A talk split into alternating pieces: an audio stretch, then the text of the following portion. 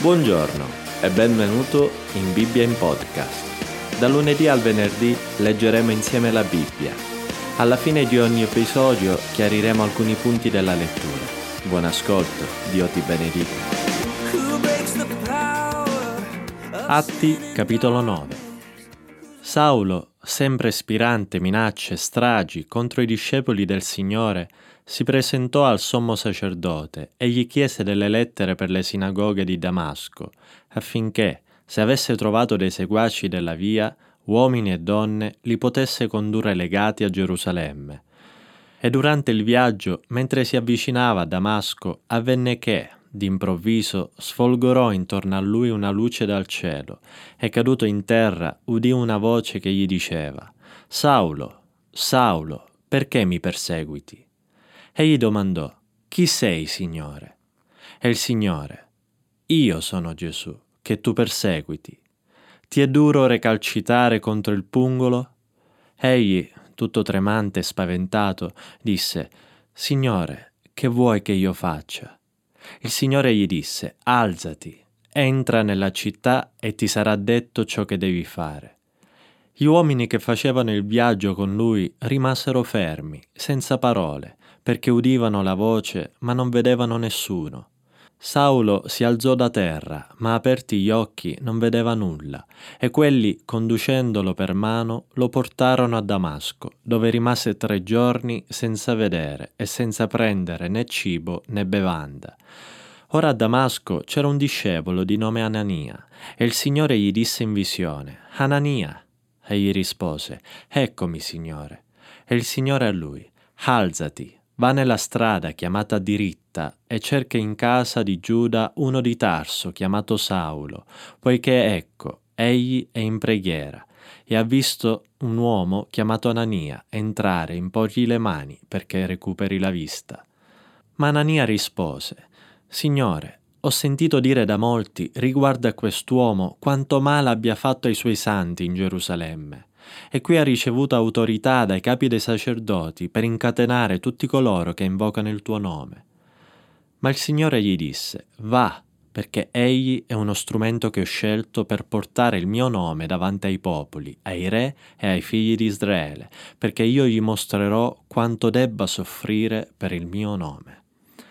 Allora Anania andò, entrò in quella casa, gli impose le mani e disse, Fratello Saulo, il Signore, quel Gesù che ti è apparso sulla strada per la quale venivi, mi ha mandato perché tu riacquisti la vista e sia riempito di Spirito Santo.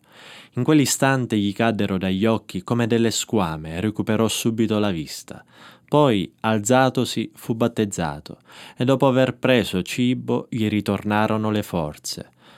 Saulo rimase alcuni giorni insieme ai discepoli che erano a Damasco e si mise subito a predicare Gesù nelle sinagoghe, affermando che egli è il figlio di Dio.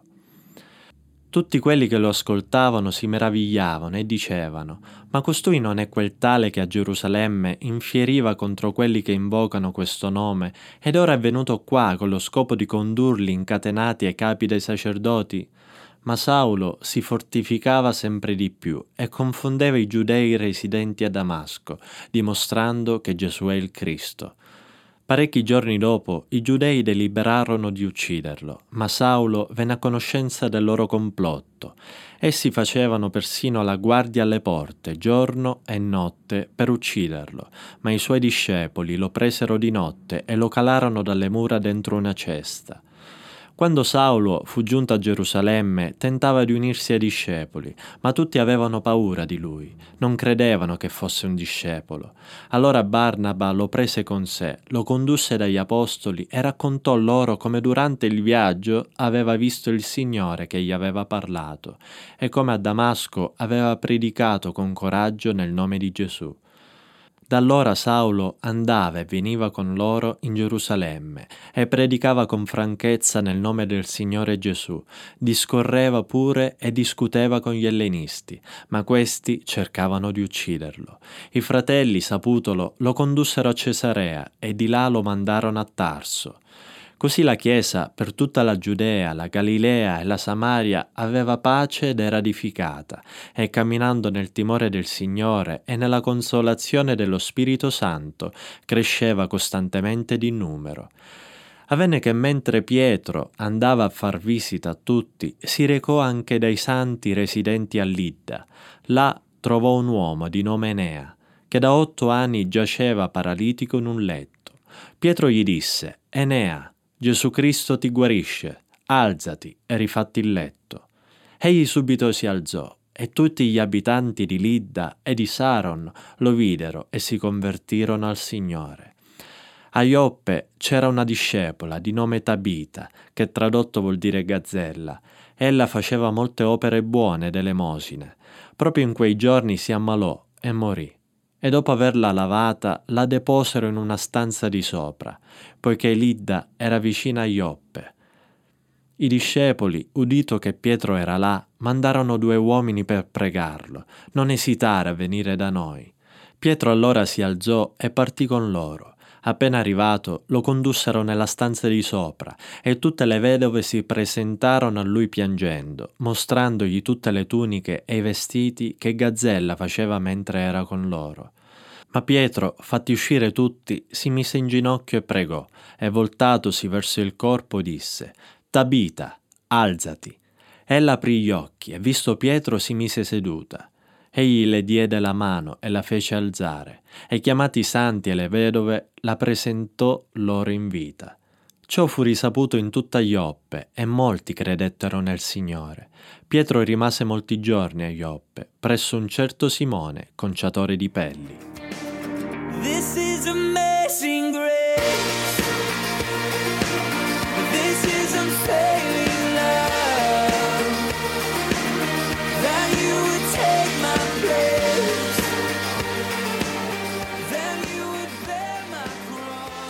Non ci sono dubbi, l'incontro con Gesù cambia la vita.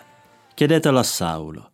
Il giovane Saulo aveva assistito alla lapidazione di Stefano e aveva approvato la sua morte. Da quel momento in poi aveva spostato in pieno la causa che aveva portato alla persecuzione contro i discepoli di Gesù.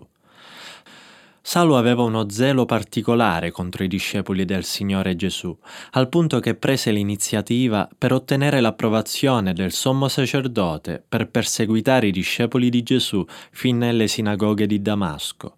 Evidentemente Saulo era davvero convinto che i discepoli di Gesù fossero pericolosi e nocivi per la fede giudaica. Quel Gesù di Nazareth che dal suo punto di vista era un falso messia, sembrava aver fatto più danni da morto che da vivo, e Saulo si sentiva chiamato a combatterlo con tutte le sue forze. Ma Saulo ignorava una cosa importante. Quel Gesù era davvero il Messia, promesso ad Israele, e soprattutto quel Gesù, benché fosse stato crocifisso, era risuscitato ed era vivo. Saulo, Saulo, perché mi perseguiti? È come se Gesù stesse esortando Saulo a riflettere sul suo comportamento. Perché ti comporti così, Saulo? Perché proprio tu, che sei un ebreo così osservante, ti stai mettendo contro il tuo Messia? Saulo comprese di avere a che fare con una persona potente, in grado di accecarlo con quella luce improvvisa e in grado di farlo cadere a terra. Non era frutto della sua immaginazione, ma era tutto così reale. Si rivolse quindi a Gesù con un certo timore, esprimendo rispetto e chiamandolo Signore. Saulo non poteva immaginare quanto quell'espressione potesse essere appropriata. Infatti il Signore Gesù, nel presentarsi a lui, impartì subito degli ordini, come fa un superiore con colui che gli è sottoposto. Saulo ubbidì e la temporanea cecità causata dalla fortissima luce durò per diversi giorni, a conferma dell'autenticità di quell'incontro. Evidentemente il Signore Gesù aveva usato quel modo traumatico per entrare nella vita di Saulo, proprio per convincerlo della genuinità della sua esperienza. Privato della vista, Saulo ebbe certamente modo di riflettere in quei giorni mentre digiunava e pregava, cercando di capire cosa sarebbe accaduto. Dovettero essere momenti angoscianti per Saulo e possiamo immaginarlo mentre rifletteva su quell'incontro e si domandava come fosse possibile che Gesù fosse davvero il Messia. Allora Stefano aveva ragione. Ecco perché Stefano aveva accettato addirittura la morte pur di onorare Gesù. E lui, Saulo, lo aveva invece perseguitato, facendo del male ai suoi discepoli. Povero lui, cosa gli sarebbe accaduto? Gesù gli aveva detto di entrare in città e attendere che gli fosse detto ciò che doveva fare, ma erano già passati tre giorni in cui lui aveva digiunato e pregato senza che accadesse nulla. Ma mentre Saulo digiunava e pregava, il Signore Gesù gli aveva rivelato che un certo Anania sarebbe andato a trovarlo e gli avrebbe imposto le mani, dopodiché egli avrebbe recuperato la vista. Quando Anania visitò Saulo, le cose andarono esattamente come il Signore aveva rivelato ad entrambi. Dopo aver recuperato la vista ed essere stato battezzato, Saulo riprese a mangiare e recuperò le forze. Ciò che fino a qualche giorno prima sarebbe sembrato impossibile era divenuto realtà. Colui che aveva perseguitato violentemente i discepoli di Gesù aveva accettato di essere battezzato nel nome di quel medesimo Gesù. Da quel momento in poi Saulo non sarebbe più stato lo stesso. Infatti l'incontro con Gesù avrebbe cambiato completamente la sua vita ed egli addirittura avrebbe sofferto per onorare quel Gesù che fino a quel momento aveva perseguitato. Può sembrare strano, a qualcuno potrebbe sembrare addirittura una favola, eppure ancora oggi l'incontro con Gesù cambia la vita di migliaia di persone ogni giorno.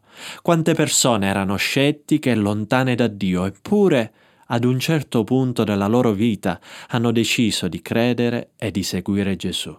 Io ne conosco tante. Il Signore è in grado di penetrare anche nel cuore che sembra più ostinato. Forse anche tu sei un po' scettico in questo momento. E se è così, ti auguro di sperimentare al più presto l'incontro con Gesù, l'incontro che cambierà la tua vita.